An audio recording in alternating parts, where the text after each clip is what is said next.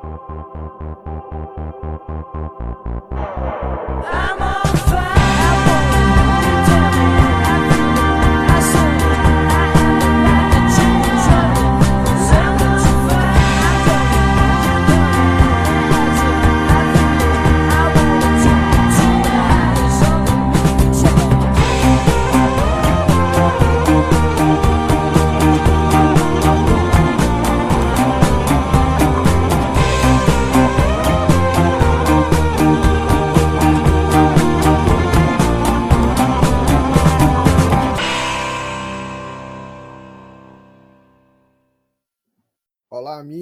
começando mais um Geografute aqui nessa data de hoje, do dia 8 de abril.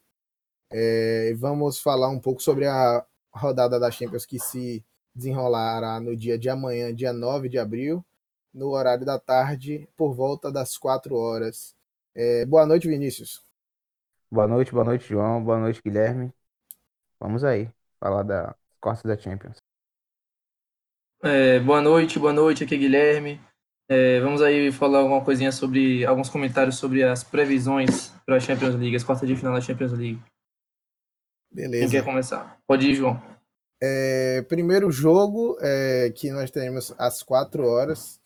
É, os jogos serão em simultâneo, mas a gente dividiu aqui. Primeiro jogo, a gente vai começar falando sobre o jogo do Liverpool que enfrenta o Porto lá em, em Anfield. É, o Liverpool que vem na situação de disputa de título no seu campeonato doméstico, assim como o Porto, que vem cabeça a cabeça com o Benfica, que teve uma recuperação espetacular recentemente, inclusive trocando de técnico há um tempo atrás. É, eu passo a bola para Vinícius, que assiste bastante jogos do Liverpool, tem uma simpatia é, bastante acentuada. E o que, é que você acha desse, desse confronto aí, Vinícius, que muita gente diz que o Liverpool pegou o time mais fraco dentre todos os presentes no sorteio. O que, é que você acha? Bom, é, realmente, dos oito times que estão ainda na Champions League, realmente o Porto, ele é o time que vem apresentando um futebol modesto, né? O Ajax, o pessoal pode falar muito do Ajax, mas o Ajax também fazendo, jogando um bom futebol também, né? Mas, realmente, Liverpool e Porto é o jogo assim de uma maior disparidade entre as duas equipes. Creio que o Liverpool é o favorito, com certeza. Tem a obrigação de vencer a sua partida amanhã, o primeiro jogo é em Enfield. A escalação parece que será a mesma dos últimos jogos. Tem alguma questão ali entre Fabinho e Henderson. Eu particularmente prefiro o Fabinho. Acho que o Fabinho ele tem uma saída de bola melhor. Sim. E o Liverpool ele anda jogando no seu limite. Eu tava conversando com alguns amigos e eu tava. O Liverpool tá jogando bem no seu limite. Porque Salah tá sofrendo problemas físicos, já pediu dispensa da seleção egípcia, de alguns amistosos. A mesma coisa com o Mané e outros jogadores também da, do time. Alexander Arnold também, acho que passou pela mesma situação. Mas, apesar disso, o Liverpool é favorito. É, meu palpite amanhã é que o Liverpool vença o jogo. Não acho que vai ser com tanta facilidade assim como a maioria está pensando. Eu acho que o Porto tem boas peças e pode aprontar sim. Eu acho que o Porto, se o Porto conseguir evitar os, os, as arrancadas de Salah e Mané, pode conseguir alguma coisinha aí dessa, dessa partida. No mais, o Liverpool é favorito, sim. Na, no nosso palpite aqui de porcentagem, eu coloco que o Liverpool tem 80% contra 20% do Porto. Eu acho que o Liverpool não vai passar com toda facilidade assim, mas digamos que ele vai conseguir classificar sem sustos. E você, Guilherme, o que acha? É, boa noite novamente. Eu, eu acho, Vinícius, que é, acho que o Liverpool vai também passar, né? Minha previsão é, é bem assim, pragmática. Acho que todos nós esperamos que o Liverpool seja o favorito, né? Dentre a questão de orçamento, de time. É, eu acho que vai depender essa, essa, esse 80-20 que você colocou em termos de porcentagem. Eu acho que vai depender um pouco do de que Liverpool a gente vai ver em campo, né? Se vai ser um Liverpool é, seguro, como a gente viu em alguns momentos em alguns momentos da temporada, ou se vai ser um Liverpool que a gente assiste em alguns finais de jogos aí, que toma um gol, que dá uma oscilada, de repente para de criar. E aí a gente vai ter que ver qual vai ser o City, né? Por exemplo, contra o Bayern de Munique foi um City bem seguro contra o Bayern. É, mas na, na, na, Premier League ele tem oscilado entre jogos que ele toma um empate do Fulham aos fins dos jogos e, e, jogos que ele consegue ganhar até com certo pragmatismo também.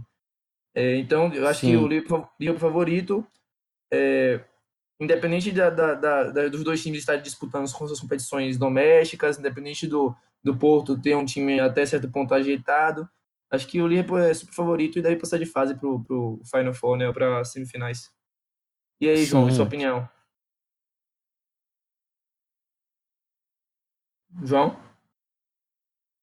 É, eu acho que o Liverpool vem brigando na, na questão da Premier League, é, cabeça a cabeça com o City, que inclusive a gente falou no episódio anterior, que tem um elenco melhor e mais farto do que o Liverpool. E acho que o fato do Liverpool estar tá, é, se arrastando um pouco nos jogos da, da, nos jogos da Premier League é, passa um pouco pelo elenco reduzido, do que o, que o Liverpool tem, com as peças de, repo, de reposição que não estão à mesma altura em alguns setores, principalmente é, do time titular. Mas assim, é, o Liverpool possui algum um trio de ataque muito forte, com uma, uma qualidade assim muito expressiva, que é o é, Firmino, Mané e Salah. Por mais que Salah já não está mais a mesma coisa que a temporada passada, por mais que ele não vai conseguir repetir a quantidade de gols e a gente percebe que ele está pressionado nos jogos, ele não consegue ser o mesmo jogador da temporada passada. É ainda assim um dos melhores pontas pelo que fez na temporada passada e pelas assistências e que não está deixando de fazer gol. É um dos melhores pontos que a gente pode observar jogando em alto nível é, no mundo hoje, principalmente e a importância para a seleção nem se fala.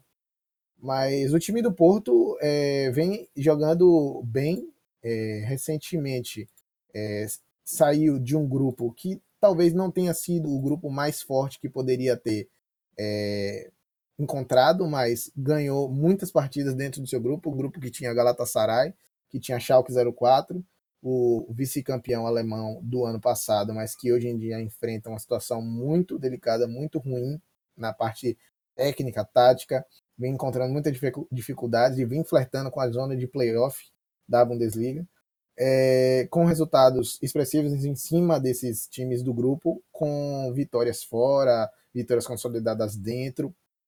E assim, é, o Liverpool tem todas as condições, como vocês falaram. Se jogar ao seu máximo o Liverpool e o Porto jogar ao seu máximo também, eu acredito que o Liverpool deve levar esse jogo, principalmente por ser em casa.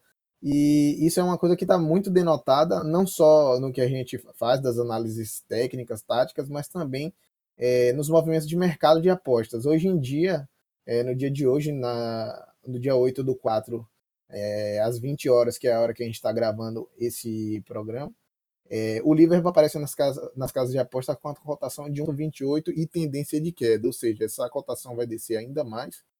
E a tendência de que pelos números, né? Futebol é jogado, 11 contra 11 dentro do campo. O Liverpool obtém uma vitória segura. Enquanto o Porto, a chance de vitória, a cotação apresenta como 11 e um empate com, com 6,5.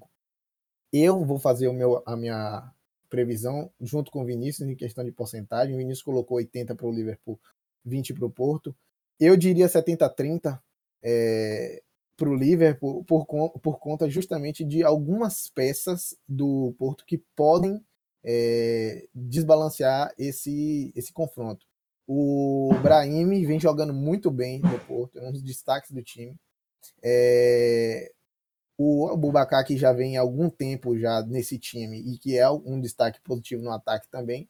E a gente não pode levar em consideração, beleza, que é uma liga secundária da, da Europa, o campeonato português, mas ele vem brigando cabeça a cabeça com o Benfica.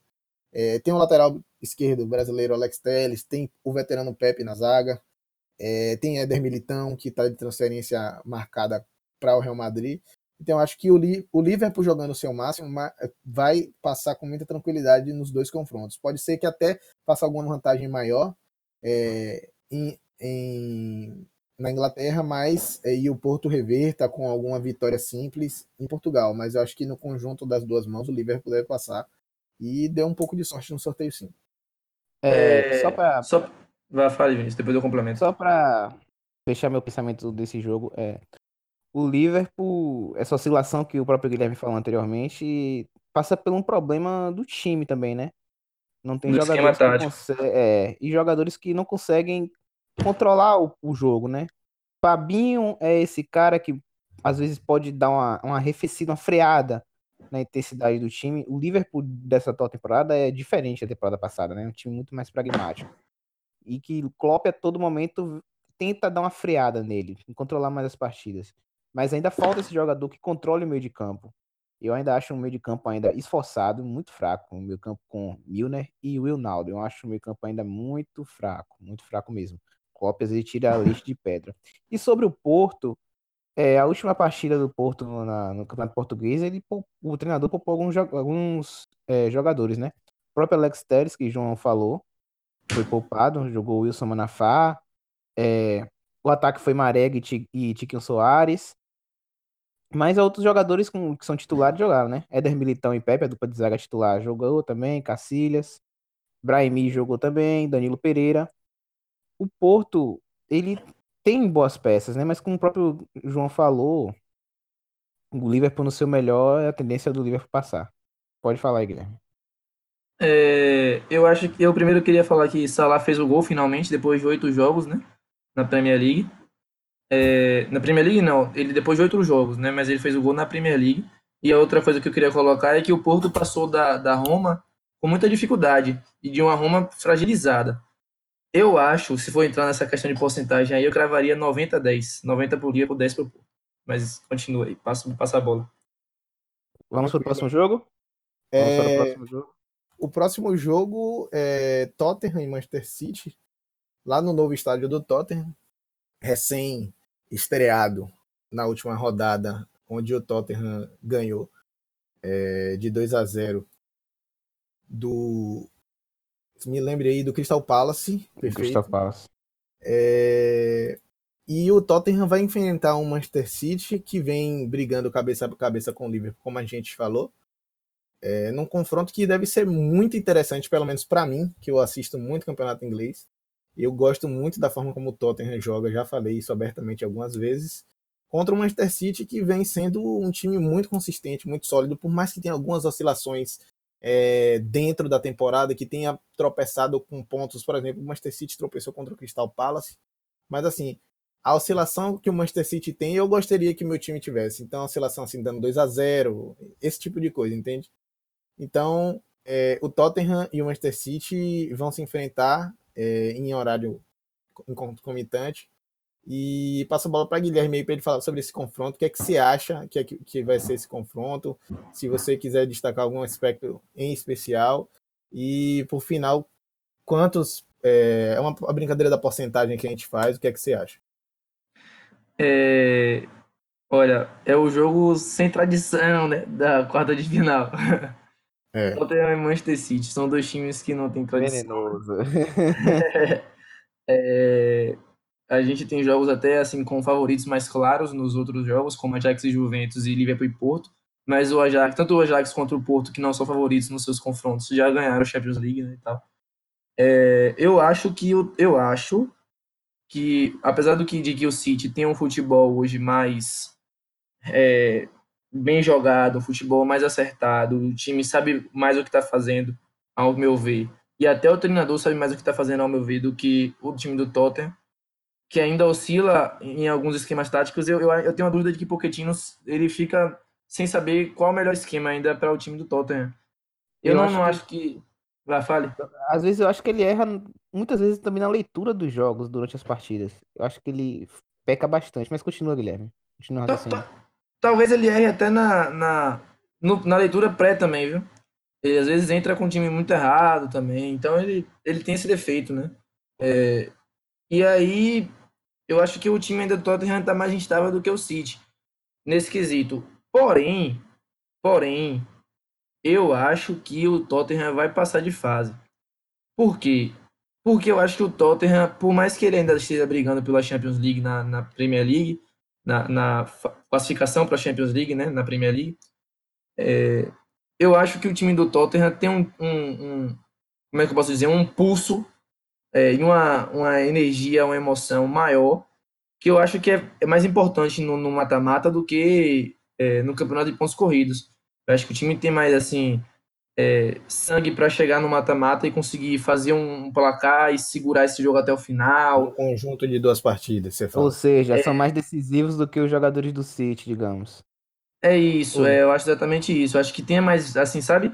É, por mais que ah, não tenham jogadores tão qualificados assim, o elenco tão qualificado também não tem, tal, tem jogadores que estão já, acho que em estafa, mas é, eu acho que tem jogadores que podem decidir mais, tem jogadores que, sabe, é, é a gente vê, por exemplo, um, um, uma reatividade maior, então é mais ou menos isso, eu acho que o Tottenham vai, vai se classificar, vai conseguir passar de fase.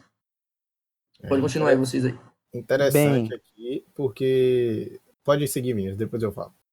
Bem, é, sobre esse jogo, isso que o Guilherme falou foi interessante, é pertinente, né? Eu, o que me incomoda no Manchester City muitas vezes é a, indolen é a indolência, no caso, do time. O City, no mês de janeiro, ele oscilou bastante. No mês de janeiro, perdão. Ele oscilou bastante. Perdeu alguns jogos na Premier League, pro Newcastle, por exemplo, sendo que poderia matar as partidas e não conseguiu matar, né? E passou por essa fase oscilante, mas agora já se recuperou. Eu acho que o City evitando essa indolência e esse, esse comportamento, eu acho que o City tem plenas condições sim de passar o Tottenham. Agüero tá em dúvida, né? Tá, se machucou, sentiu uma, alguma coisa muscular desde o jogo contra o Fulham. Desde semana passada contra o Fulham ele vem sendo poupado. No jogo, nos últimos jogos contra o Cardiff e contra o Brighton na semi da Copa da Inglaterra, quem foi o atacante foi Gabriel Jesus. Então o Guardiola tá fazendo mistério, digamos assim, sobre Agüero, se ele vai jogar ou não. Eu acho que é um, um, uma peça fundamental para o Manchester City. O Manchester City é um, uma equipe espetacular para mim. Pratica o melhor futebol da Europa, já tem duas temporadas.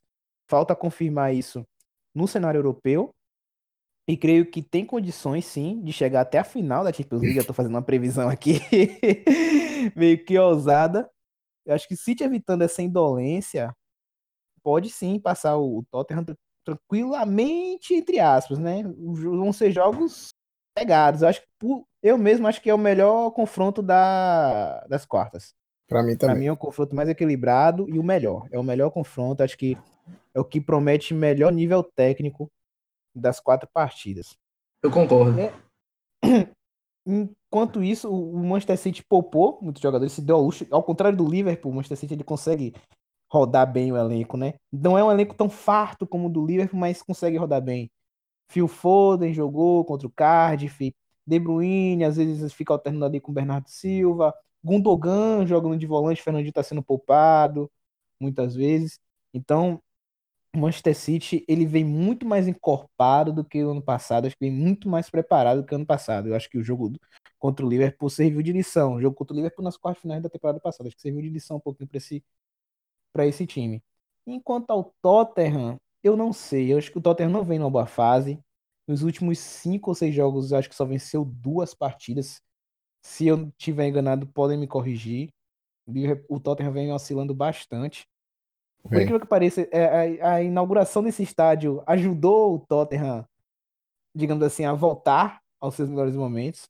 Venceu na estreia da inauguração. Sim. E foi muito bem na partida. Mas, mesmo assim, eu acho que o City é favorito. Eu colocaria uns 65% pro City e 35% pro Tottenham. Pode falar, João. É o seguinte, esse, esse confronto em qualquer campeonato, na verdade, a gente está falando de Champions League, mas eu acho que esse confronto Manchester City e Tottenham é um confronto que é interessante em qualquer campeonato. Se fosse Copa da Liga, se fosse Premier League, sendo em UEFA Champions League, que é uma competição que se dá mais valor ainda por ser continental, é por questão de projeção, por questão de dinheiro, tudo mais, esse confronto se torna ainda mais especial, que já é muito especial. É, vou juntar um pouco de, do, de, tudo que vocês já falaram, que é a questão de que o Tottenham é, vem mal no campeonato inglês, já chegou a flertar, inclusive quando em chegar na disputa, fazer essa disputa ser entre três é, em um momento específico, mas perder essa oportunidade, decaiu bastante, com muitas derrotas desnecessárias que poderiam ter sido vitórias e alcançar esse, esse grupo, esse G2 dentro do G4, que está brigando por título. Ganhou na última rodada agora contra o Crystal Palace, mas assim, vou falar um pouco é, baseado com o que Guilherme falou. é, da questão do, do Tottenham. E em comparação com o Liverpool também. Eu vejo hoje o Tottenham, é, por mais que o Liverpool esteja brigando cabeça a cabeça com o Manchester City, é, o Tottenham tem muito mais opções de elenco, ao meu ver, do que o, o Liverpool. E variações de esquemas também, porque Pochettino joga às vezes com a linha de quatro, às vezes joga com três zagueiros, fazendo dois alas e defendendo com cinco. E tem um elenco muito qualificado na questão é, do meio para frente também. Não que atrás não tenha, porque tem bons jogadores também, tem alguns alas como o Tripper, como o Rose, é, um, um, banco que não tem tanta é, qualidade na reposição, que ao meu ver, que é o Aurier em relação a Tripper. Mas em questão de elenco, eu acho o elenco do Tottenham muito mais parrudo, mais, tem mais condições. E aí o que diferencia o Liverpool do Tottenham é o 11 inicial é, que o 11 do Liverpool hoje joga melhor do que o 11 do, do Tottenham. O Tottenham conta, a classificação do Tottenham em cima do Manchester City passa muito é, por dois ou três jogadores em especial que eu queria destacar. Em primeiro lugar, Harry Kane, que é o principal marcador de gols desse time. É, as suas esperanças de concretização de jogadas, assim como construção de jogadas, estão é, muito em cima dele. É, o Helminson, que vem muito bem no campeonato é, inglês e que tem feito a diferença e salvado o Tottenham em jogos que o time não brilha tanto, mas ele resolve o jogo. E eu queria destacar Christian Eriksen, que é uma, uma força criativa muito boa nesse meio-campo do, do Tottenham. Ainda que exista uma certa atenção que a gente pode dar para as atuações de Lucas Moura, que tem sido um elemento importante é, mesmo oscilando, mesmo alguns momentos não tendo tanto brilho, porque veio de um time onde estava sendo sub, subaproveitado, mas ele se encaixou um pouco é, de, de, uma forma adequada no, na engrenagem do Tottenham e tem aparecido vez ou outra.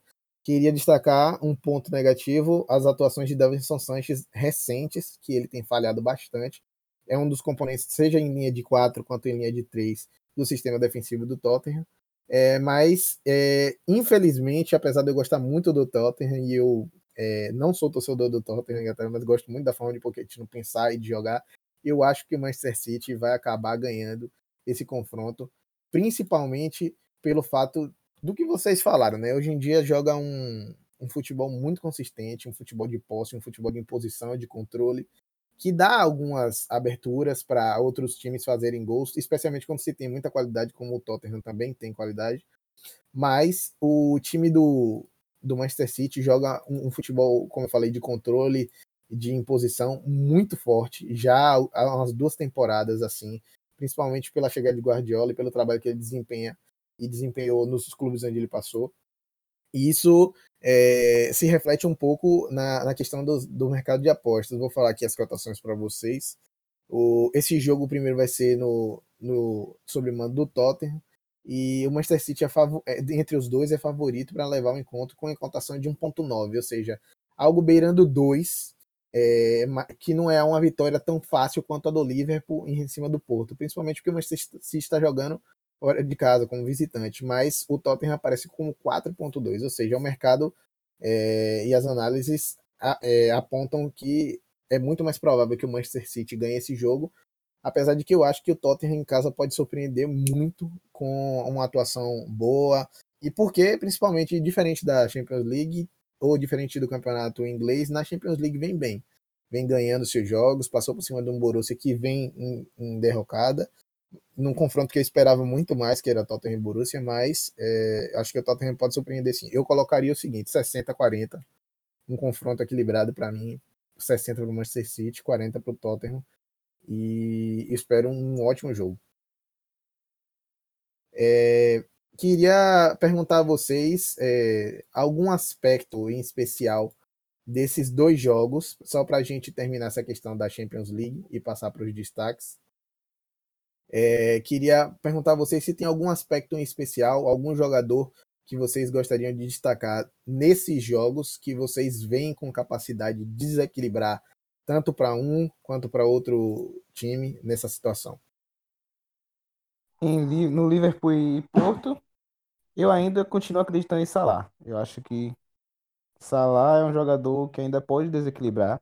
Ele, obviamente, não vai repetir a temporada que ele, que ele fez na temporada passada. Não vai repetir. O que ele fez na temporada passada foi algo descomunal, de outro mundo, completamente fora da curva. E mesmo ele não repetindo a, a atuação da temporada passada, ele vem fazendo uma boa temporada. É um dos artilheiros da Premier League. Vem, sofre às vezes com seca de gols, mas vem fazendo gols ainda.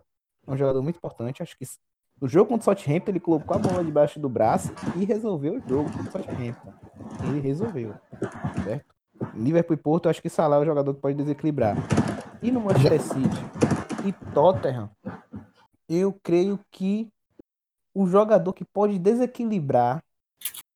Aí eu vou colocar tanto de um jogo, tanto de um time como do outro. Eu acho que os dois centroavantes. Eu acho que Agüero no Manchester City e o próprio Harry Kane no Tottenham. Acho que são os dois principais jogadores e os dois que podem desequilibrar no confronto. Beleza. E você, Guilherme? você, Guilherme? O que acha disso? Eu acho que, é, assim, eu não gosto nem de dizer que Salah tá abaixo da temporada, né? Porque, em relação à temporada passada, não, porque é... eu Não, eu falo isso, bem, eu falo isso porque não é, só, não, é só, não é só você que tá falando, acho que de forma geral todo mundo tá falando isso. E eu acho assim, pô, é difícil falar que ele tá abaixo, porque além de estatisticamente ele não tá, não tá a mesma coisa, mas em termos de futebol jogado, é, talvez ele esteja jogando tão bem quanto, eu acho, mas assim, isso aí é uma, é uma questão, uma, uma perspectiva, assim, de análise de jogo, e aí é muito pessoal, né? Mas não tenho nada a destacar necessariamente sobre esses dois jogos, assim, a, a, além disso, e que é, eu acho que é, o jogo do Tottenham e City são muitos jogadores para a gente ficar destrinchando aqui, que são decisivos e que podem jogar, fazer a partida de suas vidas ali, né? Você tem Sterling bem, você tem Agüero bem, você tem Kane, você tem Son, então, né? Verdade, Sim. Sterling vem fazendo uma temporada espetacular, tá sendo cotado até para ser o melhor jogador da Premier League, né? E com razão, é. justo. É, e pode ser. Pode ser. Então, no dia 10, é, que é a quarta-feira, daqui a dois dias, em relação ao dia que a gente está gravando isso, nós temos o complemento da, da rodada da parte da fase eliminatória com Ajax e Juventus lá na Holanda e Manchester United e Barcelona. É, Vou começar com Manchester United de Barcelona, que talvez seja entre os dois o, o confronto mais esperado e mais equilibrado dentre eles, apesar de que o Ajax vem jogando muito bem. Mas o Manchester United de Barcelona tem é, protagonizado recentemente muitos títulos e muita competitividade europeia. Vamos lá, pode falar aí sobre Guilherme. É, eu acho que esse jogo, o favorito para mim é o Barcelona. É, o primeiro jogo vai ser em Manchester, o segundo lá em Barcelona, lá em, na Espanha, né? Eu acho que o Manchester, ele, ele é um time que, por mais que tenha se acertado com o Solskjaer, é, o problema é, é peça humana. o problema é, é peça humana, aí não tem jeito. É, eu acho que o, o Barça vem jogando um futebol bom demais, assim, uma, assim, tem os jogadores que oscilam, mas de forma geral o Messi não oscila. E eu acho que também tem uma questão de que o Barça tá tirando um pouco do pé no espanhol, não tá fazendo aquele 100% mais, porque o Barça não briga mais por muita coisa no espanhol, ele tá praticamente ganhando. Já o Barcelona não, o Barcelona ele joga com todas as forças na Premier League. É, perdeu o último jogo pro Wolves. O Manchester United, se quiser. É, falei errado, desculpa. O Manchester United. Então, eu acho que o, o Manchester ele, ele tem um elenco que é limitado em várias posições. O Barça é um elenco mais completo, tem um estilo de jogo já bem definido. Mas, porém, todavia, pode haver alguma surpresa, pode haver algum é, resultado diferente, porque a gente está falando de Manchester United, né? E a gente não sabe o quão o, o que pode aprontar o Solskjaer em termos de a, a, a tático. tático. É isso aí. Então, a gente está falando, a gente tá falando do Manchester United que passou do PSG daquela forma que passou, né? Então a gente não dá muito do Manchester, mas para mim o Barça favorito, se você colocar em porcentagem aí uns 60-40 ou 65-35. Beleza, Vinícius. Bem, eu acho que o Barcelona é o favorito, com certeza. O Manchester, apesar de ter passado pelo PSG, apesar da chegada de Solskjaer ter melhorado, ele vem oscilando. O Manchester me decepcionou no jogo de terça-feira contra o Wolverhampton. O último jogo do Manchester, o Manchester me decepcionou, porque fez o gol, vinha fazendo uma boa partida, e a partir do gol de empate, o time deu uma oscilada. Mas mesmo assim, mesmo com a expulsão, quem foi expulso mesmo? Pode, pode me lembrar o jogo, do jogo contra o Wolverhampton? Isso, Young foi expulso. E essa peça humana. Essa peça humana aí que é, que é fraca. Essa peça humana Não, aí. E, e, a falha de Fred também, né? A que falha de Fred é outra peça humana. Dominou a bola peça errada. É. é. essa aí é outra peça humana. E essa não, foi cara. Não... É, e foi cara. Essa peça humana aí, essa peça humana aí trouxe prejuízo. Trouxe prejuízo. O Manchester ele vem oscilando. E o Barcelona, o Barcelona, um Barcelona bem pragmático, né? A gente ficou muito acostumado com o Barcelona do Guardiola, do Tito Villanova, Luiz Henrique que se apoiava bastante no tridente MSN. E hoje é um Barcelona que para mim ele é muito mais pragmático. Em alguns jogos está meio que entre aspas abdicando da posse de bola. No jogo contra o Betis mesmo, no primeiro turno do espanhol do jogo contra o Betis, o Betis venceu o Barcelona em pleno Camp Nou. Cabo 4 a 3, não foi? Foi, 4 a 3. E no jogo do segundo turno, lá em, em Sevilha, eu acho, em Sevilha. É, Sevilha. Em Sevilha, o Barcelona venceu e com uma porcentagem de posse de bola menor. No último jogo contra o Atlético de Madrid, que o Barcelona sofreu, sofreu para vencer o Atlético de Madrid mesmo com um a menos por boa parte do tempo. O Barcelona estava com uma porcentagem menor de posse de bola. Antes da expulsão do Diego Costa, claro, né? Antes da expulsão do Diego Costa, o Atlético de Madrid estava com a maior posse de bola. Uma coisa assim, inimaginável se a gente pensar anos atrás, né? Inimaginável. Pois Mas é. o Barcelona estava com uma porcentagem menor na posse de bola. O Atlético de Madrid estava jogando bem até então.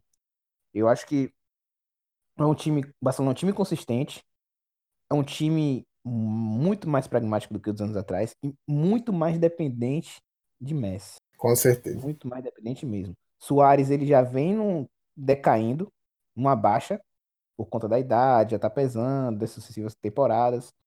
Mas são jogadores decisivos. Soares decidiu o jogo contra o, contra o Atlético, né? O pessoal falou muito de Messi, do segundo gol, que foi lindo, se aquilo realmente ele não olhou pro gol. Mas bem, o primeiro mas gol foi Soares. Que foi, o primeiro gol foi de Soares e foi ele que decidiu a partida. Pois é. Apesar de estar tá em baixa. Eu ainda acho o Barcelona favorito. O Barcelona ainda é favorito porque é um time mais consistente. Tem um trabalho, um tempo de trabalho muito maior do que o Manchester United. O Manchester United, meu Deus do céu, é uma bagunça. Tá uma bagunça ainda. Acho que precisa se reformular para a próxima temporada. Mas vai ser aquele jogo de ataque contra a defesa para mim. Eu acho que o Manchester United vai esperar muito o Barcelona e o Barcelona vai ter a tarefa de furar esse bloqueio do Manchester, do Manchester, né? O Parque de Bus. O United vai fazer um Parque de Bus. Eu creio muito nisso. Creio muito nisso. Principalmente nesse primeiro jogo. O primeiro jogo vai ser em Manchester, né? Em Manchester. Eu acho que já vai ser assim. O Manchester vai esperar muito mais, vai ter um jogo muito mais reativo do que o Contra Barcelona. o PSG ele saiu, contra o PSG ele saiu mais um pouquinho do que o jogo Sim, de hoje. do resultado, né? É, mais ou menos, mais ou não, menos. Tem não. discordâncias contra É, eu tenho uma discordância nesse jogo entre PSG e Manchester United em Paris. não, é, é, eu, eu, sei, eu sei que em termos de, de assim, posicionamento, me parece que no primeiro jogo o time saiu um pouquinho mais, assim, não, não foi o Parque de Bus, e lá em Paris foi o Bus mesmo. Então foi não, mesmo, isso mesmo. No primeiro, jogo, no primeiro jogo, o Manchester United saiu mais pro jogo. Ele saiu, que foi o jogo foi em Manchester, no Old Trafford. E no tomou segundo jogo, mesmo precis... é, e tomou 2 a 0 E no segundo jogo, mesmo precisando do resultado, ele esperou o PSG. Tanto Parque Bus. Dois, é, foi o Parque de Bus. E tanto, tanto que os dois gols do Manchester United foram de falhas defensivas do PSG. Lembra disso? Foi. O gol de Lukaku e o segundo foi, gol. Então, é. vai ser a, a tônica. A tônica vai ser ataque contra a defesa. Mesmo assim, acho isso, que o Barcelona é favorito. Teoricamente, vamos, é isso que eu falo. Vamos esperar, claro, vamos esperar qual vai ser o aceite tático aí de, de Solskjaer, né? Que vem surpreendendo bastante pela forma. Eu acho que, vem. só para concluir, vai, acho que vai ser 65 o Barcelona, 35 o Manchester United. Mesma Beleza. porcentagem de City e Tottenham. Pode falar, João. É, eu vou falar um pouquinho sobre o Barcelona também, porque Guilherme já falou bastante do, do Manchester United. Vinícius falou um pouco dos dois eu falar do Barcelona é o seguinte: é, o Barcelona, durante muito tempo, principalmente durante a era Guardiola, ele se defendia, tinha uma zaga relativamente sólida, principalmente pela figura de Piquet, que é um zagueiro, ao meu ver, um zagueiro bom, um zagueiro de classe mundial hoje, campeão mundial. É, mas o Barcelona se defendia muito pela, pelo estilo de jogo, ou seja, eu tenho uma bola, eu é, trato bem a bola, eu possua a bola a maior parte do tempo, então você não tem a oportunidade. Eu nego a oportunidade de você, na maioria do tempo, de ter a bola e fazer o gol. Não é que o Barcelona não tomava gol por isso, tomava. O Barcelona não é um time invencível, deu sinais, inclusive na temporada passada perdeu o título invicto por conta de uma derrota para o Levante, que é um time mediano para a parte de baixo da tabela. Não é invencível, está cansado de saber. E essa temporada também mostrou com o jogo que Vinícius falou com o Betis. Mas é, o Barcelona, a gente vem vendo um pouco do desmonte desse, dessa, dessa filosofia, ainda que ela ainda esteja muito presente por conta dos jogadores que tem. É, a gente percebe também uma dependência de Messi muito forte, porque nos jogos em onde ele inicia no banco, o time sofre e ele precisa entrar para poder, em um empate, garantir a vitória, ou como no jogo contra o Valência, que o Valência colocou 2 a 0 ele precisa entrar para empatar e virar o jogo.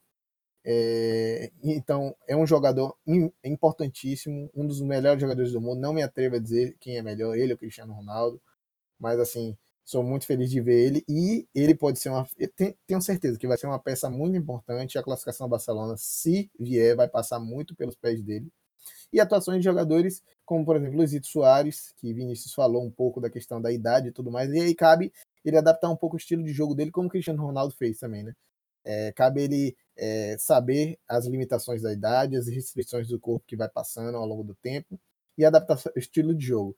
Acho que uma peça fundamental também para o jogo do Barcelona é o meio de campo da seleção brasileira Artives, que pode dar o seu melhor e criar oportunidades na questão dos passes no meio de campo, na marcação também, que tem se mostrado, como não é o seu atributo principal, mas tem mostrado uma recomposição. Arthur, né?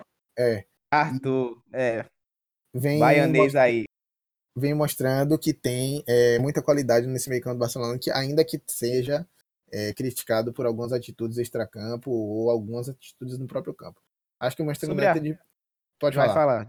Não, pode sobre falar. Arthur, ele, o pessoal fala que ele é o controlador da posse de bola, né? Muita gente fala, ah, Arthur é um jogador que tá dando muito passe pro lado, é um jogador tão decisivo assim, mas ele é um cara que controla o jogo do Barcelona. É ele que dá o, a dinâmica ao time. Ele é importante, muito importante pra equipe. Muito importante. Ele mesmo. triangula, né? Ele triangula, fato. Pode continuar. E o Manchester United, é, eu acho que tem diferenças principais, né? Por exemplo, o Paul Pogba, ele é um jogador que articula muito bem o meio de campo, faz uma transição muito forte, desde a Juventus assim, é um jogador que tem capacidade de marcação, tem capacidade de criação, de finalização, chute fora da área. É... O Lukaku também, que tem a qualidade de finalização, já mostrou na Copa do Mundo, mas que vem passando por um período de baixa, principalmente recuperando a, a parte física recentemente. É... diria também que o Marcos Rashford tem capacidade de decidir um jogo desse calibre, por mais que seja um dos jogos, com certeza vai ser um dos, dos jogos mais importantes da carreira dele, tanto por ser o quarto de final da Champions League, quanto ser por Barcelona, por ser pelo time que ele formou ele, e um jogo decisivo desse ele tem capacidade de, de resolver.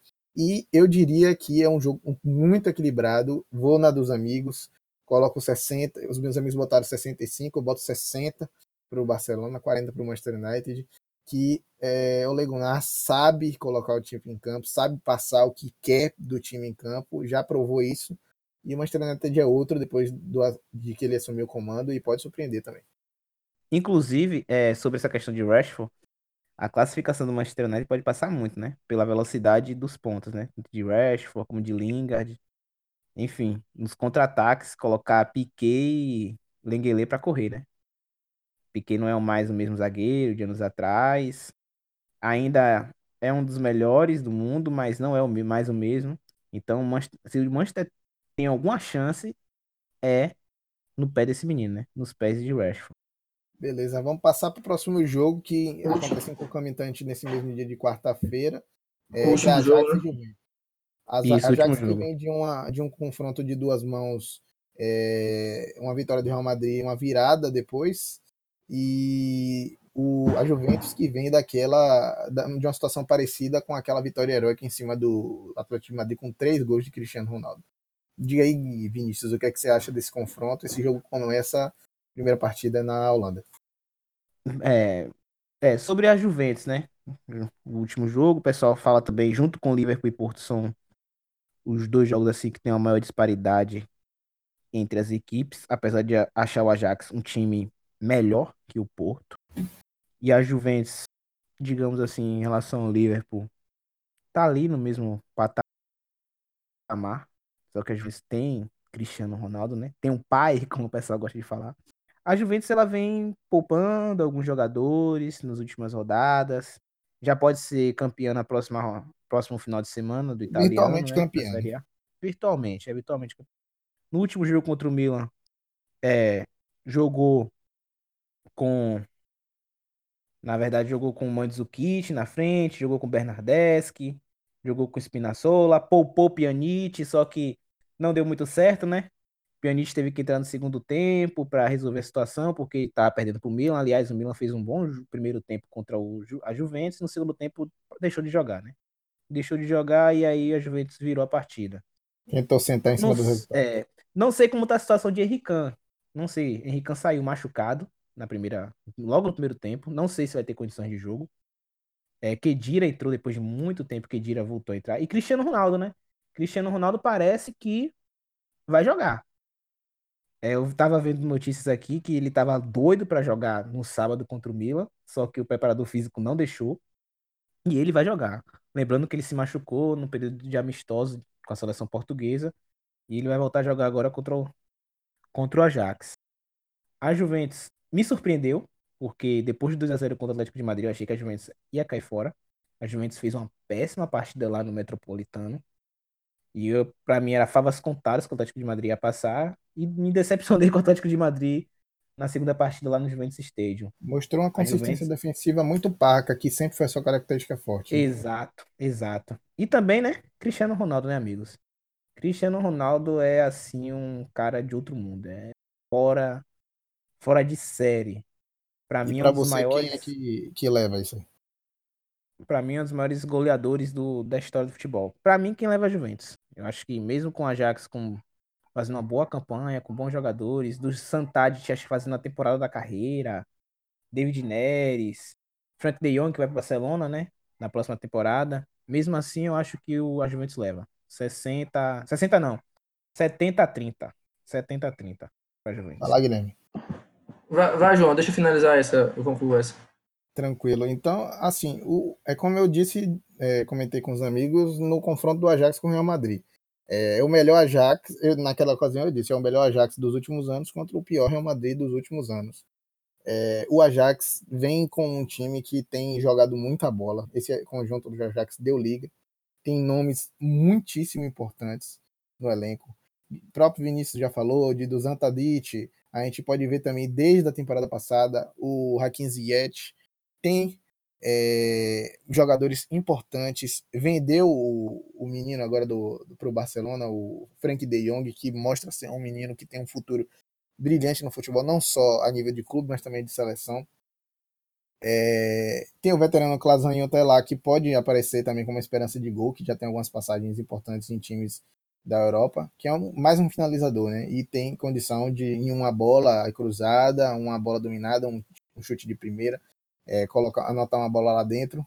Mas o time da Juventus realmente é muito superior. É um time que vem chegando em final de Champions recentemente e que está com um projeto de ganhar a Champions League já há alguns anos. Bate na trave, cai antes e fez uma contratação bombástica assim, em questão de marketing, em questão técnica e tática, principalmente que é Cristiano Ronaldo, que teve um pouquinho de adaptação, talvez falte para Soares, como eu falei há um tempo atrás, e tem peças de reposição muito.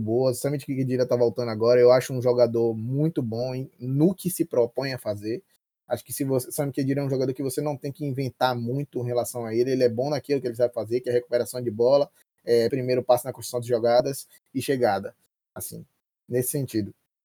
É, tem peças que, de criação muito fortes, como Pjanic, tem pontas que podem decidir. Mandzukic já há algumas temporadas inventado com variação, pode jogar dentro da área, pode jogar na ponta, pode jogar de diversas formas. Então, o time da Juventus tem repertório, tem qualidade superior. É sempre a comparação que eu gosto de fazer. Juventus a 80 por hora e Ajax a 80 por hora. Eu acho que, por mais que os dois estejam no, no máximo, no máximo, a Juventus tem muito mais qualidade para vencer esse jogo, tem muito mais lenha para queimar. Os dois é, são muito. É, são times de tradição na Europa, mas a Juventus leva essa. Eu coloco 80 a 20 para a Juventus. Acho que vai ser um, um jogo arrasador para a Juventus, de, principalmente depois da motivação de ter virado um placar de 2 a 0 do Atlético de Madrid. porque é o Atlético de Madrid. Vai lá, Guilherme. É, eu acho que, sendo bem sucinto, porque eu acho que é um jogo que é interessante pela tradição dos dois times, né, e tal, mas é, eu acho que o Juventus, para mim, é, é super favorito. É, é, por mais que a, o Ajax ele tenha a, o melhor time da geração do Ajax, lá, as melhores gerações do, do Ajax nos últimos anos, você tem o Ziyech, De Jong, o Delight, você tem David Neres, são jogadores bons e tal, mas aí quando você olha para a Juventus, você tem Cristiano Ronaldo, você tem Pjanic, você tem Dybala, então... Esse é, menino Moisiquinha também. É, o Kim é, até... É, ele, promete. É, ele é um jogador pro, pro, potencial, é um jogador que tem muita estrela, que costuma fazer os gols, né, fazer gols. É, então, de forma geral, é, é, um absurdo quando a gente compara os dois elencos, os dois times. E, e eu sei que futebol ele apronta algumas vezes, mas em dois jogos eu acho que a Juventus ela é muito favorita. É, eu colocaria uns 75 a, a 25, mais ou menos, por aí. É, porque acho que a Juventus ela é, é bastante favorita nesse jogo. A Juventus ela vem jogando futebol redondo no italiano, não, não disputa mais o título, enquanto o Ajax ainda briga pelo título lá na, na, é, na Holanda com o PSV. A briga tá feia, a briga tá feia entre é, Ajax e PSV. Tá feíssimo. Pois é. Então, é, eu acho que o Ajax ainda tem disputa duas competições assim, tete a tete, tem que botar o elenco para jogar, enquanto que a Juventus está jogando o campeonato italiano já banho-maria, que já está praticamente ganho. Então a Juventus tem um time teoricamente vai vir mais descansado, mais despreocupado, com menos pressão é, e muito melhor. Então jogando futebol redondo com um cara que decide jogos de uma forma absurda, né? É um é. cara que o dom dele tá na decisão, né? Ele chega e faz e é, Ele brilha no momento que precisa. Exato. É, exatamente. É um definidor nato, o melhor centroavante do mundo para mim hoje. Então, eu acho que o Juventus passa fácil. Só a é título de informação. É, hum. Na Eredivisie, Ajax e PSV estão ambos com 71 pontos. Já se passaram 29 rodadas de 34, os dois estão com 71 pontos. Então a briga tá acirradíssima. E foi o que Bem demais. O Ajax vai se cansar. O Ajax está mais cansado do que a Juventus. A Juventus já está poupando. Pjanic não jogou.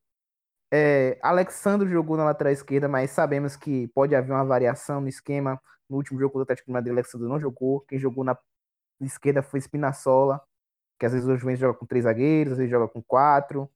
Enfim, então tem que tem, tem que... repertório a Juventus, né? Tem repertório, tem repertório. A Juventus ela é favorita. Por mais que a Ajax tenha fazendo uma temporada histórica, infelizmente acho que a Juventus ela é favorita. O ataque de 100 gols no campeonato holandês. O ataque né? de 100 gols, Ajax. A gente sabe da qualidade dos times, assim, do que não são principais. Não é um campeonato muito concorrido, mas, assim, 100 gols no campeonato é uma marca muito expressiva. Sim.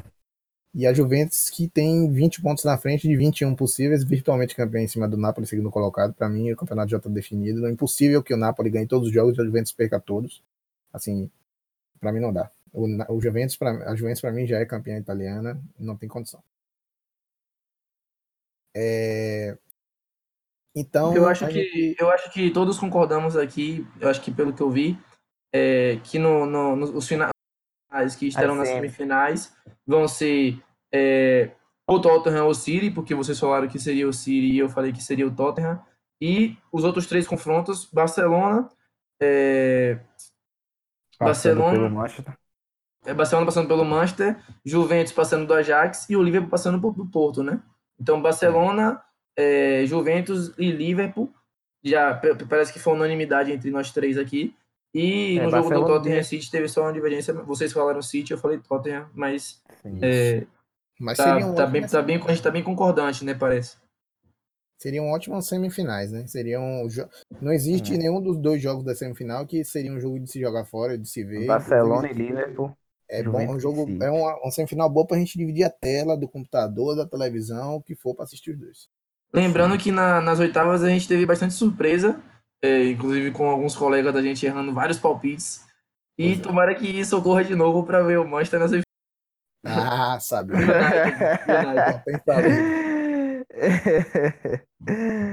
Beleza. E agora? E termina a parte de, de análise da, da Champions League e vou passar agora para a parte de destaques individuais. Vou dar a honra do primeiro destaque para quem começou com o último destaque, que na verdade era eu, mas eu não quero falar.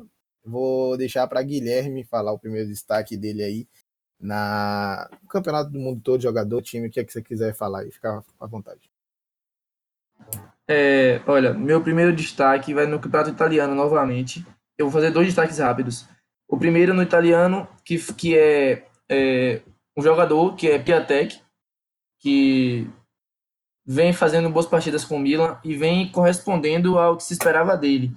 E eu falo isso porque o Milan tem um histórico de contratar jogadores que não dão certo, né? A gente que nos últimos anos aí, quem é que foi pro Milan e jogou um futebol tão bom de se ver ou tão que deu tão resultado como o Piatek está jogando agora? Acho difícil a gente olhar as últimas contratações do Milan nos últimos anos e ver um jogador que deu um resultado desse. Até uhum. jogadores já experimentados na liga como o Higuaín fizeram gols, mas não estavam rendendo o que se esperava. E Piatek está rendendo até acima do que se esperava se for observar os dados, né? Ele já está pela artilharia com, com a Garela, ele está ali com o mesmo número de gols, então é, que são 21.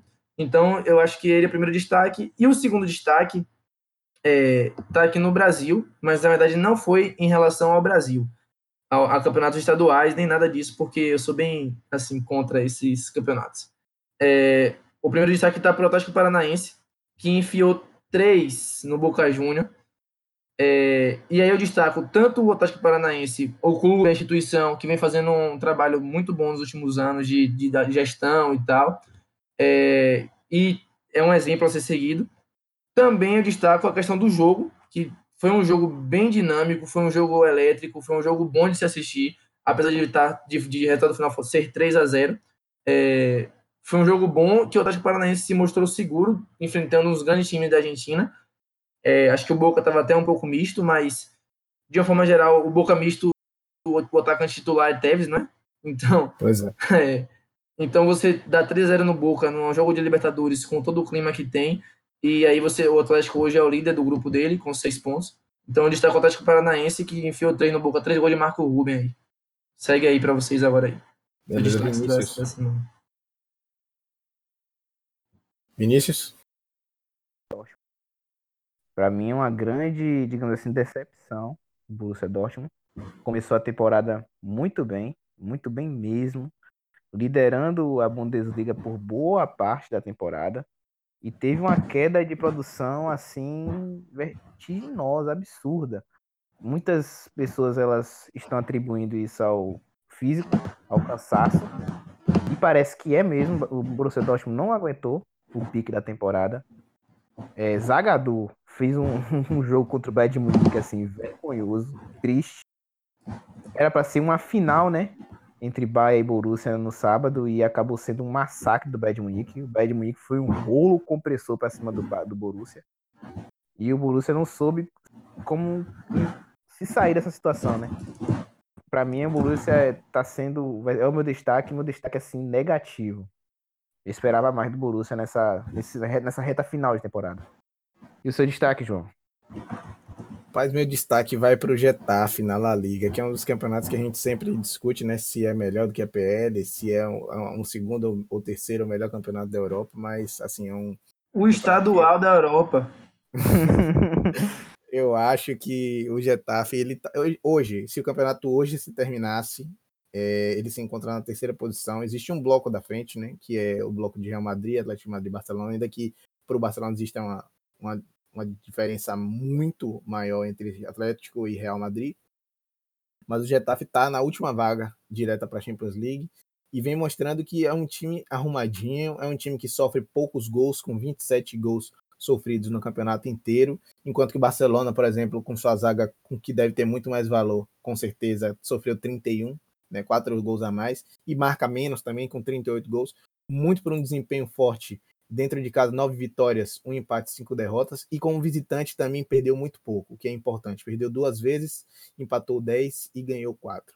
Então é um time que tá beliscando a última vaga da Champions League, vaga essa que geralmente era dividida entre Sevilla, Valência, às vezes aparecia um Betis há um tempo atrás, e é, aparece com grandes chances, apesar de que o Sevilla já está muito já tá bem atrás com 49 pontos, de a gente ver o Getafe figurar aí na fase de grupos da Champions League da próxima temporada. Seria uma surpresa muito legal se esse time também não sofrer um ataque do mercado e for desmontado na janela de transferência. E no mais é isso. É, a gente vai ficando por aqui. Muito obrigado pela sua paciência, por ter ouvido esse é, podcast Geografute, segundo episódio. Um abraço a todos, boa noite, Guilherme, boa noite, Vinícius. Boa, boa, boa, valeu, galera. Boa noite, boa noite, valeu, galera. Obrigado aí pela audiência.